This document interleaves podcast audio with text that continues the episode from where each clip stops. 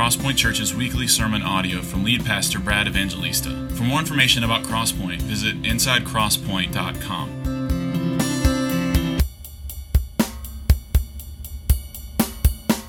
Um, well, let's get into this text today from Ephesians 6. Uh, warning ahead of time. Um, I was at a conference, as we've mentioned a few times, where some of the greatest preachers in the world preached, and my soul was bathed and infused with truth. And then I didn't preach last week, and so my cup is full. so I hope, I hope you don't have a roast in the oven. Um, and here, here's, here's the other thing is that this text that we're going to look at today is it's one of the Himalayas of Scripture. And it's really, really important for us to think clearly about. It's, it's this text at the end of Ephesians that probably, if you've got any church time in you at all, you're relatively familiar with, speaking to our, our battle, the spiritual battle of the Christian. And sometimes I think we are apt to fall off in one of two ditches. Either we, we make the Christian life all about the battle and sometimes unwittingly attribute to the enemy, our adversary, more power than he has. And then sometimes we fall off on the other side of the road into another ditch, which is where sometimes we, as American Christians who are particularly prone to being self absorbed, we, we are sort of ignorantly unaware of the battle that rages around us for our souls and for the hearts and minds of God's people to make them ineffective.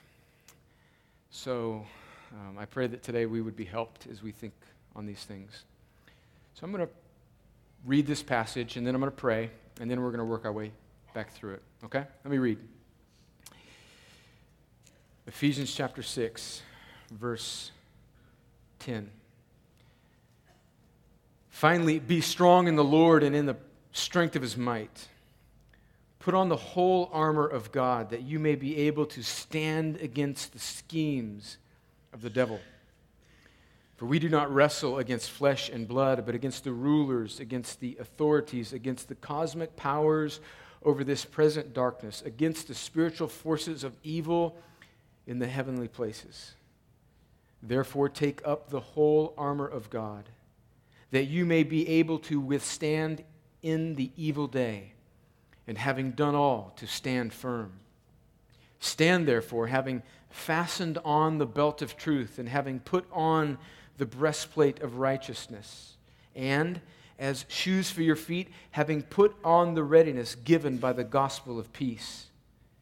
In all circumstances, take up the shield of faith with which you can extinguish all the flaming darts of the evil one, and take the helmet of salvation and the sword of the Spirit, which is the word of God praying at all times in the Spirit with all prayer and supplication.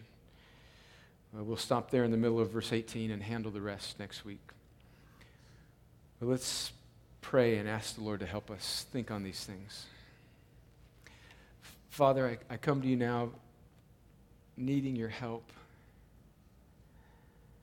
Lord, this is a weighty text. And I pray that as we think about it as your people, that you would do several things. First, for my brothers and sisters in this room who are already Christians, Lord, I pray that you would give us sober mindedness. I pray in particular for men who are unengaged spiritually and who are sort of checked out. I pray, Lord, that you would seize their hearts and that you would stir our affections for Jesus, and that you would increase our confidence in your sovereignty and your work on the cross for our redemption. I pray, Lord, for those in this room who are not yet trusting in Christ. I pray, Lord, for those that may think they are, but they're just sort of trapped in this cultural, nominal Christianity. Lord, I pray that you would awaken them by your grace and give them life in Jesus. And for the person that walked into this room knowing that they're not a believer, Lord, would you be so kind as to, to give them ears to hear and eyes to see and a heart to believe that Jesus is Lord and our only hope. Lord, would you give us all a longing and a desire to speed that day when we see you finally and fully glorified? When men and women and boys and girls from every tribe and every tongue and every nation shall gather around your throne, giving you the glory and the honor that is due your name. Or would you do these things for the joy of your people, for the glory of your name, and for the salvation of the lost? We pray these things in Jesus' name. Amen. I have four short points today, which will form my outline. I know many of you are outline and note dependent and I have made you that way. And so, for those of you who are outline and note dependent, uh, dependent I'm going to give it to you up front. Four quick things that we're going to look at here in this passage. The first is our strength, the second is our enemy, the third is our armor, and the fourth is our command. Our strength, our enemy, our armor, and our command. First, I want us to look at our strength. Let's go back to verse 10 of Ephesians chapter 6 that we just read. The Apostle Paul writes as he begins this instruction on preparing ourselves for spiritual warfare, he says to them in verse 10 finally, be strong in the Lord and in the strength of his might. It's important before we even begin to consider our enemy and before we even begin to consider the battle that rages around us, the battle for our souls it is really important for us to understand the strength of God, lest we slip into some very unhealthy, unbiblical form of dualism, which we'll talk about in just a second. So, we need to read Ephesians chapter 6 in light of earlier statements in Ephesians because this is one letter. Remember that the people in Ephesus would have received this letter from Paul, probably from one of his, from one of his associates, and this letter would have been read to them in one setting. And so they would have heard these words about taking up arms and armor for spiritual battle right after they had heard these words in Ephesians chapter 1, verse 15. Let me read this just to remind us of, of how things are in the universe and of God's power. For this reason, verse 15 of chapter 1, because I heard of your faith in the Lord Jesus and your love toward all the saints, I do not cease to give thanks for you, remembering you in my prayers. Listen to this now that the God of our Lord Jesus Christ, the Father of glory, may give you a spirit of wisdom and of revelation in the knowledge of Him, having the eyes of your hearts enlightened, that you may know what is the hope to which He has called you, and what are the riches of His glorious inheritance in the saints. Listen now, verse 19. And what is the immeasurable greatness of His power toward us who believe? according to the working of his great might, that he worked in Christ when he raised him from the dead and seated him at his right hand in the heavenly places. Verse 21 far above all rule and authority and power and dominion and above every name that is named, not only in this age, but also in the one to come. And he put, verse 22 says, all things under his feet. This is meaning God the Father put all things under the Son's feet and gave him as head over all things to the church, which is his body, the fullness of him who fills all and all. And so we need to read this context as we, in a moment, think about our enemy, that God is sovereign over all. We just sang that a few minutes ago. God is sovereign, and he has in the cross of Jesus, defeated death and sin on the cross, and has now exalted Jesus where he sits right now, presently ruling and reigning over everything, to include every demon and devil of hell. This was understood well by King Nebuchadnezzar, a pagan king in the Old Testament who got roughed up a little bit by God. Very exciting. Um, I love these sort of power encounters where God smacks people around.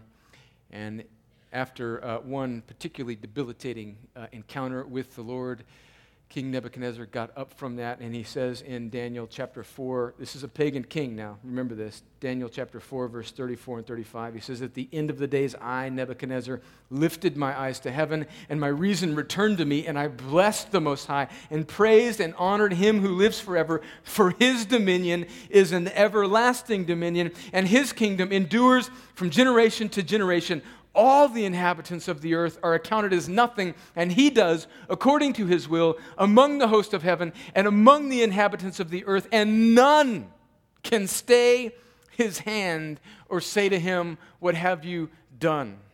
So God is sovereign over all. He has exalted Jesus to be sovereign over all. No inhabitant, no demon, no devil, no evil, no tragedy, no disease, no thing can stay his, hand, stay his hand or say to him, What have you done? And then Psalm 115, verse 3 says that our God is in the heavens and he does all that he pleases. And so I know I realize that's a little bit difficult for us to think about, and that's not the main point of this sermon to think about how the utter and complete sovereignty of God interacts with evil.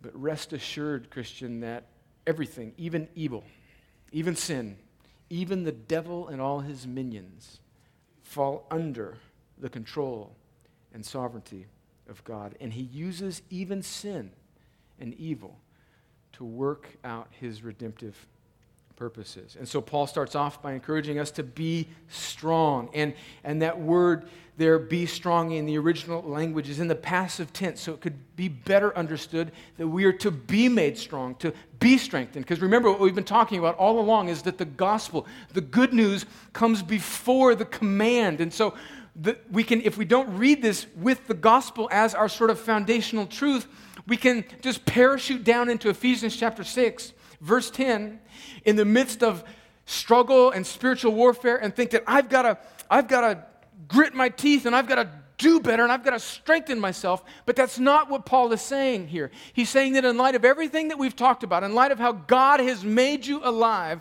by his sovereign grace, and in light of how he has exalted Jesus above all things, and how he is your strength, and how he is your power, and he is your might, now you are to be made strong or to be strengthened by God Himself for this battle that Paul is now going to prepare us for. And so we need to understand our strength. Secondly, brings us to our second point, we need to understand our enemy. Let me read verse 11 and 12 again. Paul says, Put on the whole armor of God that you may be able to stand against the schemes of the devil. I think another version says the wiles of the devil. Verse 12 For we do not wrestle against flesh and blood, but against the rulers, against the authorities, against the cosmic powers over this present darkness. And friends, that is not the Republican Party or the Democratic Party or whatever you're against. And I, am just, you, I'm just forewarning, I'm going to start peppering um, these next couple months my messages with angst against the American political machine that makes me want to pull my teeth with a rusty set of pliers. Our hope is in the Lord, not in a political party. So if you are a Fox News junkie and you're pinning all of your hopes in the election of a Republican, you are potentially on the verge of idolatry. And if you are a CNN junkie and you're pinning all of your hopes in the reelection of President Obama, uh, you need to guard your heart against idolatry. Commercial over. All right, we'll keep going. it's just coming. I can feel it. I can just feel the election cycle coming. Um, Jesus will be king forever and ever. Vote, be involved, be humble, trust in God, not in a political party. There's a few things that I want you to understand. I didn't finish reading that. I got tied up. You guys sent me on a rabbit trail there. So, against the cosmic powers over this present darkness, against the spiritual forces of evil in the heavenly places. So, doesn't that sound a lot like what we just read in Ephesians 1, where it says that Jesus has been exalted far above all rule and authority and power and dominion? It also sounds a lot like what we read several months ago in Ephesians chapter 3, verse 10, that tells us about this cosmic purpose of the church. It says that through the church, the manifold wisdom of God might be made known to the rulers and authorities in heavenly places.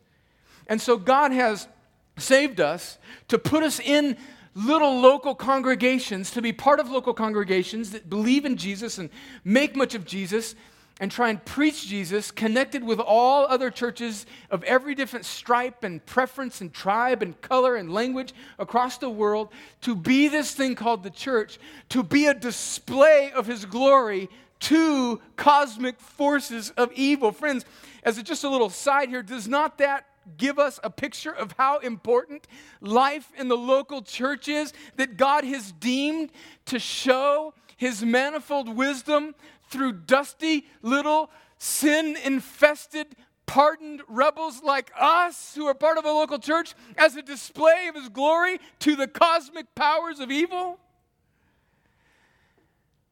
And so there's a couple things that I want you to understand about our enemy. The first is that he's real. I don't have these notes written down, but if you're taking notes, I want you to know that our enemy is real. Jesus says in John chapter 8 and verse 44 that, that Satan is a murderer. He's been a murderer from the beginning, and he's the father of lies. The Apostle Peter writes in 1 Peter 5, verse 8, he warns us to be sober minded, be watchful. Your adversary, the devil, prowls around like a roaring lion seeking someone to devour. Revelation 12, verse 10, at the end of the scriptures, we see that beautiful revelation and picture of God's glory. But we also see in Revelation 12:10 this reminder that the enemy accuses God's people day and night before God's throne. So, friends, I think we probably all understand that, but maybe we've grown up and um, a sort of comfortable America where uh, we've sort of insulated ourselves from the reality of not just this general sort of force of evil, but a real personal devil who is bent on destroying God's work and God's people. The second thing I want you to know about him is that he's a deceptive schemer. Paul says that in verse 11. Put on the whole armor of God that you may be able to stand against the schemes of the devil. He, he's been at his job much longer than we have been at trying to be Christians. And he is a deceptive schemer. And he comes at us, I think, from primarily two different angles. There's this one angle of just sort of obvious evil, evil that wants to sort of, I think, sink God's people into despair but I think more often, at least in our context, in our culture, he comes at us much more subtly. As a, Paul says in 2 Corinthians, as an angel of light. He comes to us through man centered religion.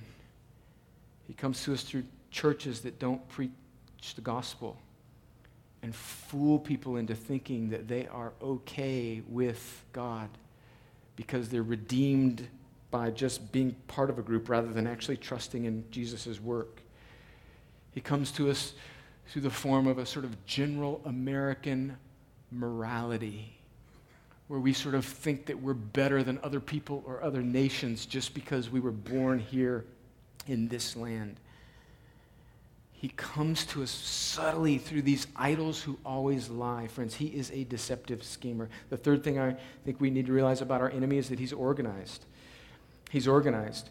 We see here that there's authorities, there's cosmic powers, there's spiritual forces of evil. And so, just as God's angels are organized, these demons that were once angels that have now fallen have some sort of organization as well. And the devil is strategic. I believe he's over nations, and I believe that he uh, he is over systems and over culture. In fact, in Ephesians chapter 2, we, we read a few months ago that we were dead in our trespasses and sins, verse 1, in which you once walked following the course of this world, following the prince of the power of air, referring to Satan, the spirit that is now at work in the sons of disobedience. And friends, sons of disobedience isn't just a special set of particularly bad people.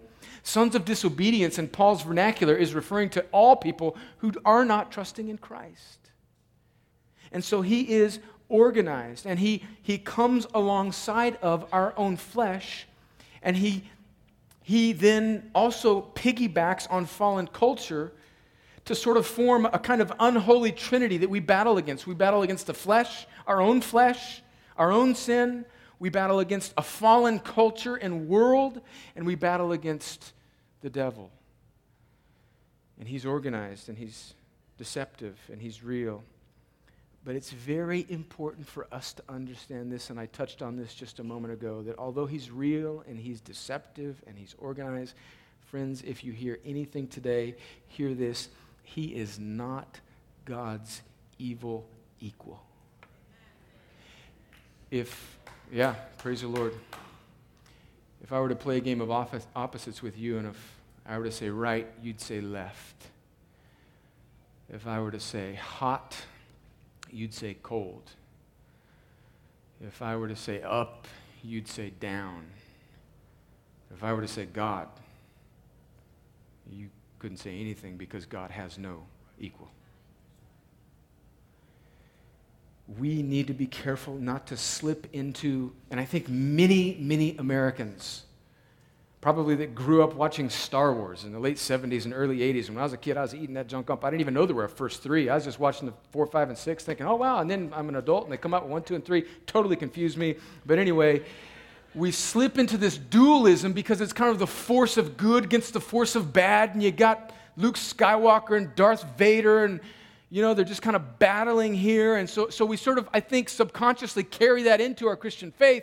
And we think that ba- basically God and the devil are sort of 50 50 equal.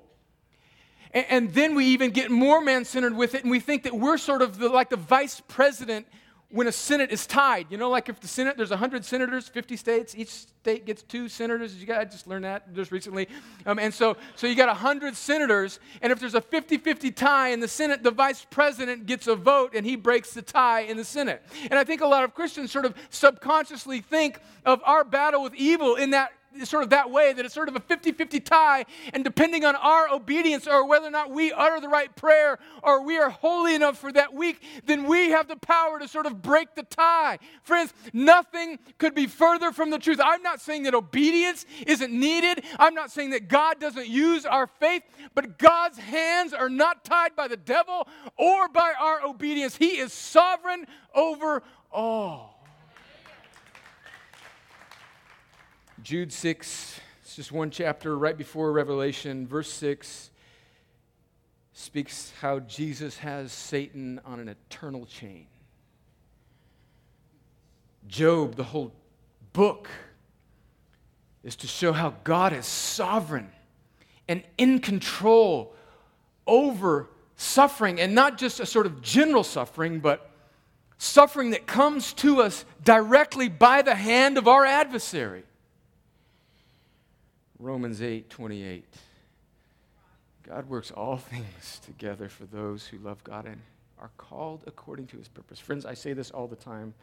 Either all things means all things, or it means nothing at all. Ephesians 1, verse 11 says that he works all things together according to the counsel of his will. I want to read you, I've read it several times, but it's so good, I'm going to read it again. It's an old historic document from the church back in the 1500s. The Belgic Confession of Faith, in particular, Article 13, the doctrine of God's providence, is written by a Dutch reformer. His name was Guido de Brès, which endears him to me because he was a Dutch guy, but he had an Italian first name, which I think is just really kind of cool. Or maybe Guido's Dutch too, I don't know. But this is what he wrote, what many of them wrote, but he, most of the authorship is attributed to him. And friends, this is a statement of man, so it's not inspired like Scripture, but it is based on Scripture, and it gives strength to my soul every time I think on it. Article 13 of the Belgic Confession of Faith, the doctrine of God's providence. We believe that this good God, after he created all things, did not abandon them according to chance or fortune, but leads and governs them according to his holy will in such a way that nothing happens in this world without his orderly arrangement. Yet God is not the author of, nor can he be charged with, the sin that occurs. For his power and goodness are so great and incomprehensible that he arranges and does his work very well and justly, even when the devils and wicked men act unjustly. We do not wish to inquire with undue curiosity into what he does that surpasses human understanding and is beyond our ability to comprehend. But in all humility and reverence, we adore the just judgments of God which are hidden from us, being content to be Christ's disciples, so as to learn only what he shows us in his word without going beyond those limits. This doctrine gives unspeakable comfort since it teaches us that nothing can happen to us by chance, but only by the arrangement of our gracious Heavenly Father. He watches over us with fatherly care, keeping all creatures under his control, so that not one of the hairs on our head, for they are all numbered, nor even a little bird can fall to the ground without the will of our Father. In this thought, we rest, knowing that he holds in check the devils and all our enemies, who cannot hurt us without his permission and will. For that reason, we reject the damnable error of the Epicureans, some Greek philosophers who say that God involves himself in nothing and leaves everything to chance. Friends, if something like that hits your soul and that's the first time you've ever heard of God in those terms, and that maybe rubs you the wrong way, could I submit to you that it might be, and I can identify with you because when I encountered these biblical truths about God's utter sovereignty, and how he is, he is even sovereign over my trial and things that happen to me. It can hit you sort of the first time you hear it and kind of cause you to step back. Can I submit to you that if, if that's rubbing you the wrong way, friend, it might be because you are idolizing this life. It might be because you have a death grip on some temporary pleasure. You were not created just for these 70 or 80 or 90 years or 30 years or 20 years or 15 years or however many God may give you. You were created to be His forever and ever and ever. And this life is not just this life in the flesh, but all of us, whether we live for 10 years or 90 years, if we trust in Jesus, we will stand before Him forever and ever and ever. And we will, with the perspective of eternity, be able to look back even on the darkest hour of our life here on this earth and see with clarity finally and fully on that day how God used even that terrible thing to detach our hands from the things of this earth so that we might attach our hands to Himself, friends. Don't put your stock in these 80 years, friends.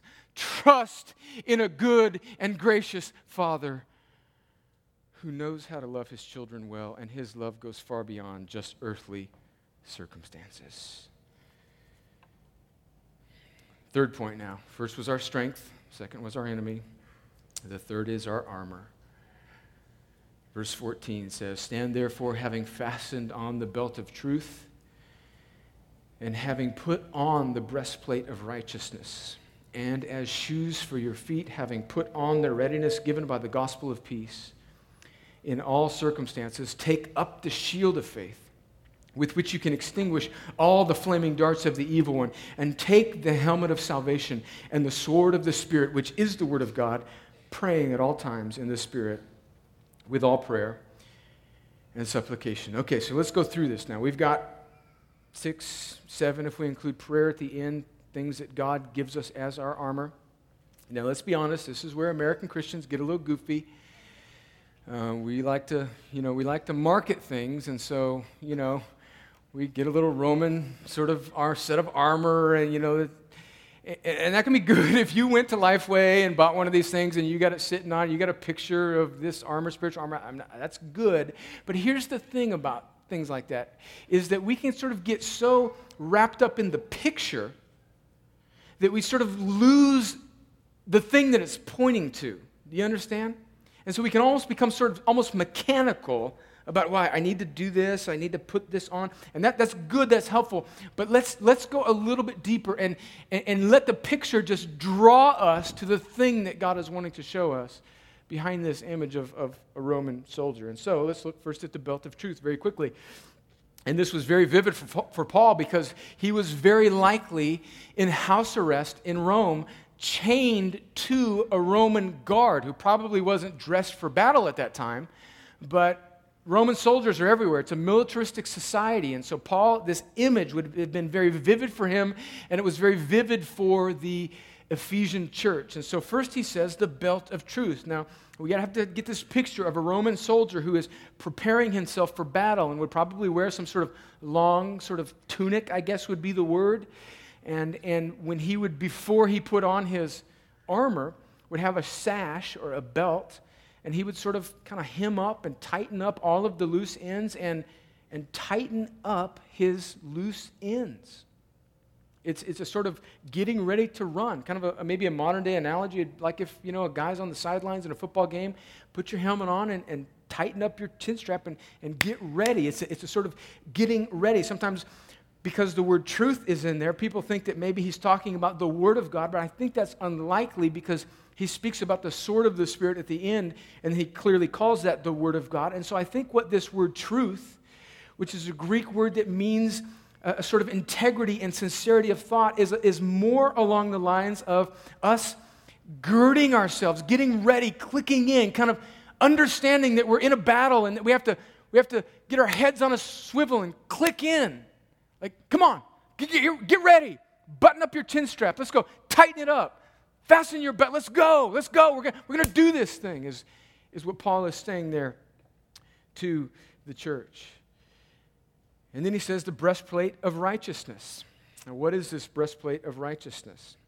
We know that as Christians, our righteousness is not our own, it's imputed to us by Christ. And so, again, we have to remember that as we read this, we just parachute down into Ephesians chapter 6 and this verse, and we say that I have to put on my breastplate of righteousness, it could maybe send me into thinking that I've, I've got to go sort of be righteous to withstand the, the spiritual battle that I'm facing. That's partly true, but bef- we need to understand before we think along those lines that the righteousness of a Christian comes not from their own works, from inside of them, but from outside of them. It's imputed to us by Christ. So let me read a couple verses.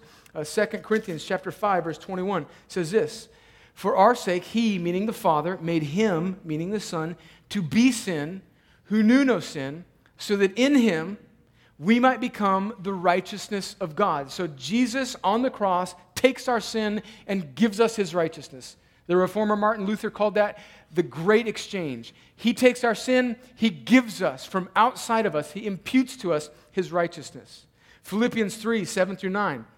Paul writes something very similar familiar verse. He says, But whatever gain I had, I counted as loss for the sake of Christ. Indeed, I counted everything as loss because of the surpassing worth of knowing Christ Jesus my Lord. For his sake, I have suffered the loss of all things and count them as rubbish. In other words, his work, in order that I may gain Christ and be found in him. Listen to this now.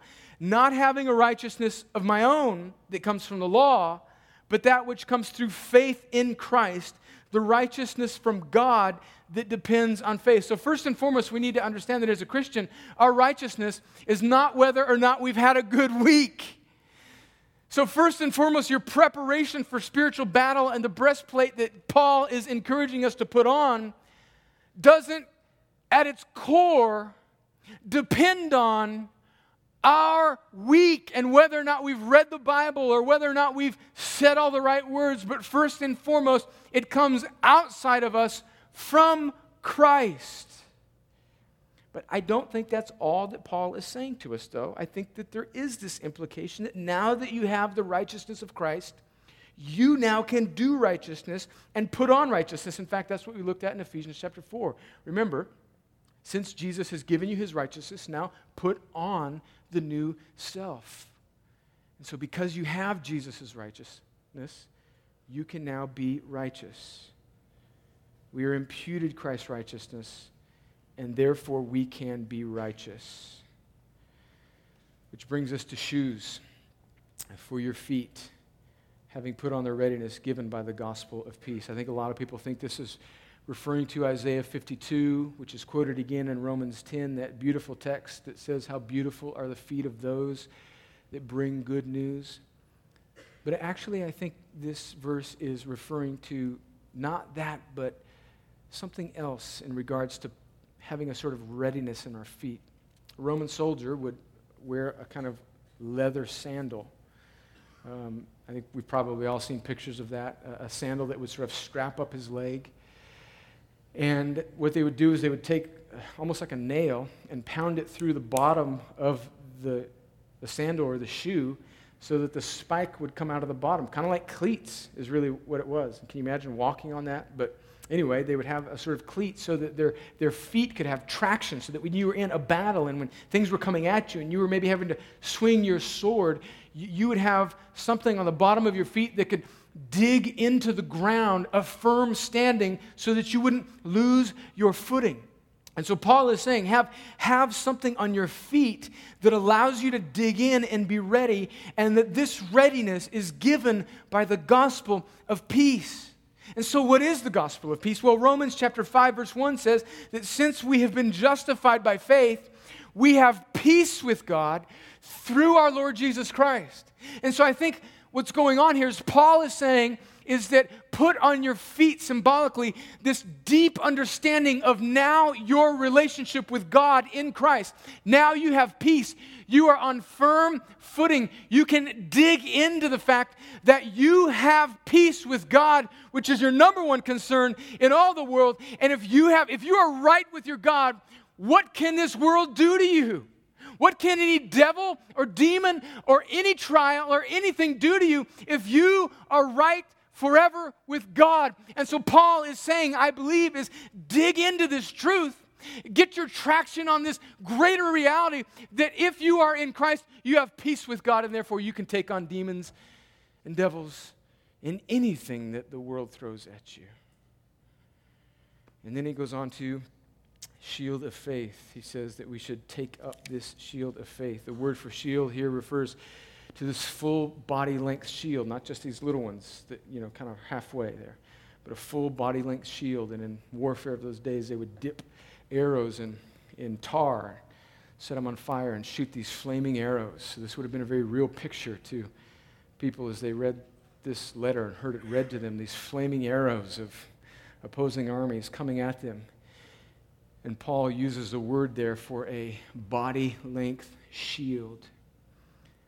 What are the flaming darts of the evil one?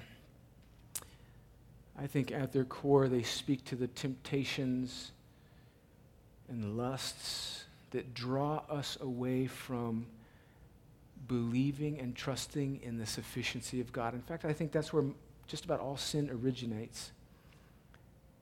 Some temptation to draw us away from feeling like God is enough. That's why people give themselves to things. That's why, we, that's why we're insecure. That's why we do, that's why we covet and steal and wreck our lives because we're, we're not fully convinced that God is enough.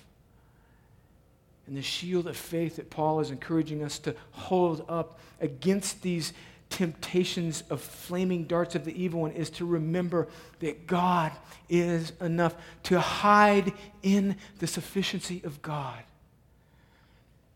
He moves on to the helmet of salvation. First Thessalonians chapter 5, verse 8, Paul mentions this same helmet. He says, But since we belong to the day, let us be sober, sober, having put on the breastplate of faith and love, and for a helmet, the hope of our salvation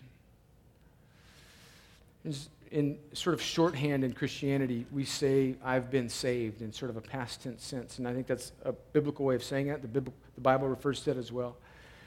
But I think what Paul is getting at here is put on this helmet of the hope of your salvation. And understanding salvation biblically I think we can really think of it in sort of three tenses. We have been saved, we are being saved, and we will be saved. In fact, the Bible speaks of our salvation in those three tenses. We have been saved, that's justification. We are being saved, that's sanctification. And then it refers to that final day when we will fully and finally be saved. That's our glorification. Listen to Peter's words in 1 Peter chapter 1, verse 3. Listen to this. This is one of the most beautiful texts in the Bible. This is one to memorize and to write down and to meditate on. 1 Peter 1, verse 3 Blessed be the God and Father of our Lord Jesus Christ, according to his great mercy. He has caused us to be born again to a living hope through the resurrection of Jesus from the dead. That's past tense. You've been saved. He made you alive through Jesus' work on the cross.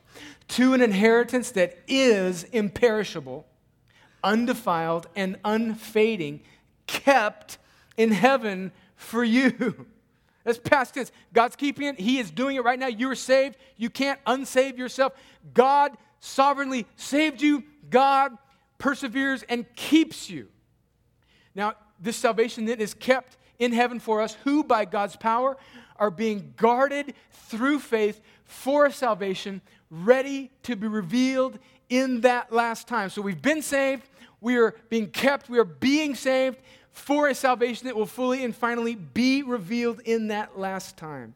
In this you rejoice, though now for a little while, if necessary, you have been grieved by various trials, so that the tested genuine, genuineness of your faith, more precious than gold that perishes though it is tested by fire, may be found to result in praise and glory and honor at the revelation of Jesus Christ. And so, what's going on, as Paul is saying, you've been saved, you are being saved. You will be saved. And so, as it applies to putting on this helmet of salvation, when we're in the middle of an attack of Satan, when we're in the middle of a trial, when we're in the middle of warfare, we don't need doubt our salvation, but we can lean on it, saying that this right here is confirming for us that God is proving the genuineness of our faith, even by what we are going through.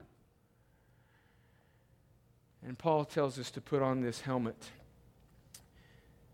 and lean hard into the hope of our salvation. And finally, he says, the sword of the Spirit, which is the Word of God. The word he uses is for a short sword that's used for close quarters combat, something that you can draw quickly, something that's readily at your side. I'm not going to beat us up on this, but friends, let's just be honest. I think the Achilles heel of the American church is biblical illiteracy I was talking to somebody the other day, and they said, Well, you know, like how the Bible says, God helps those who help themselves. I wanted to be gracious, um, and so I reeled it back a little bit, and I said, No, no, brother. Actually, that's the exact opposite of what the Bible says. That's not in the Bible, but the whole message of the Bible is that God helps those who can't help themselves. And we attribute half truths and pithy little statements and if I could be honest, we're, form, we're more familiar with marketing jingles of commercials than we are the Word of God. We could spend a whole Sunday on this, but friends, what is, what is your obstacle between giving yourself and reading God's Word and making it primary in your life? And is that, is that thing more important in your life than being able to draw the sword of God, which is your only offensive weapon. I plead with you to do whatever you can to make the Word of God primary in your life, to read it, to be in a community group where it is studied and read and applied. And finally, he says that we should pray all times, at all times in the Spirit. And he specifically asks for prayer for himself that he would be effective in his ministry of the gospel, and we'll handle that next week. So that's our strength, our enemy, our armor, and finally I end very quickly with our command. Paul says it three times that we should stand. Verse 11, put on this armor that you can stand. Verse 13, take up this armor so that you can withstand, and on the evil day, having done all, to stand firm. Verse 14, again, stand therefore. Friends, the command here of Scripture is not to reach down deep in yourself and to sort of grit and bear it and do better. The command here is to stand in the grace and the power and the mercy and the help and the strength of our Lord. I want to just speak to several different groups in this room and then we'll end. Are you an unbeliever? Have you become aware of that in these past few moments? Or maybe you came into this room aware that you were not a believer. And now God is opening your heart, speaking to you. And you're wondering now, what do I do? Friend, do you realize that the message of the scriptures is not that you can make yourself right? And so you may be wondering, how do I stand? Well, here's the really good news of the gospel God makes people alive by the power of his gospel and not by their own merit. And so, if you're even hearing these words and they're convicting you right now, I believe that is very clear evidence that God may be causing you to stand right now. Ephesians 4, verse 14 says, Arise, O sleeper. Wake from the dead, and Christ will shine on you. Do you have ears to hear? Hear the news of what Christ has done on the cross and stand in that. It's nothing you do. It's not some act. It's not your morality. And, and, if you're doubting God, if you're doubting the Bible, friends, don't let that deter you. You aren't saved by perfect faith, you're saved by a perfect Savior. C.H. Spurgeon, my, my hero, the Baptist pastor back in London, says that sinners can be sla- saved by a slender wire of faith. Do you see Jesus? Look to Jesus right now. Look to Jesus. Awake, O sleeper, arise. Let the light of Christ shine on you even now. To the Christian that is aware of this battle and seems to be tossed to and fro, beat up spiritually, wondering whether or not you are going to make it, timid and afraid and battered. I encourage you to dwell deeply on the sovereignty of God, to read Ephesians 1 and Daniel 4 and Romans 8 and Ephesians 1 that speak of the utter sovereignty of God, to read that confession of faith about the providence of God, to insist on community with other Christians. You cannot fight this battle alone. If you are being beat up in a spiritual battle, give yourself to the life of Christian community through community groups in this church. Finally, to the Christian that is sort of blissfully, un- ignorantly unaware of the battle. Can I just encourage you to click in, in particular, you men who are just sort of pursuing leisure and recreation. You check in here, you're here two, three times a month, you do your thing, you're kind of on the edge. Basically, your life boils down to a pursuit of selfish pleasure. Maybe God saved you. Maybe you're deceived in that. Maybe you need to trust in Jesus. Maybe you're awash in cultural Christianity and you can't even see straight. Maybe you've been a member of this church for, for five years and you're as lost as the day is long. Or maybe, maybe you are a Christian, but you're just, sort of, you're just sort of ignorantly unaware of the battle, and you're just sort of living this sort of selfish life where life is basically all about you, and, and you're just climbing up the ladder. You're just making more money so you can do more silly stuff and buy more trinkets and do this little thing and get this little toy and do this thing. And maybe you're a 30 year old man that's just wasting his life away on recreation and leisure and self consumption. God didn't save you so that you could be relatively comfortable, read a book occasionally in the resource center, dabble in a few Bible studies, and sail off into the sunset, friends. That is pathetic American Christianity. But, friends, it's not in the Bible. It's not in the Bible. God saved you, young man. God saved you, man, for the reason of engaging in the battle to make much of His name. He saved you to put you in a church to make the manifold wisdom of God be made, known to the evil cosmic rulers. He saved you for far more than where you're living right now, young man. And so click in, click in, stand, humble yourself, repent of your sin, confess your selfishness to your wife. Throw away the silly little video game. get rid of the subscription to that stupid website. And give your heart to the battle because God wants to make much of himself through pardoned rebels like you and me for the glory of his name, for the joy of his people, for the salvation of somebody that may be sitting down the aisle for you, from you. What then shall we say to these things? If God is for us, who can be against us? He who did not spare his own son, but graciously gave him up for us all, how will he not also give us all things? Let's pray. Father, as we come now to a time of response to your word, I pray that you would stir our hearts. Lord, would you cause people in this room who do not know you to see you, to trust in Jesus and his finished work on the cross? They need not expect perfect faith, but they only need to look to a perfect Savior who died in our place as a substitute for our sin absorbing what should have been our punishment. And all who look to him, all who believe in him, all who trust in his work alone shall be saved. Lord, for the rest of us in this room who are already Christians, would you stir our hearts with confidence and humility so that we may wage the good fight, making much of your name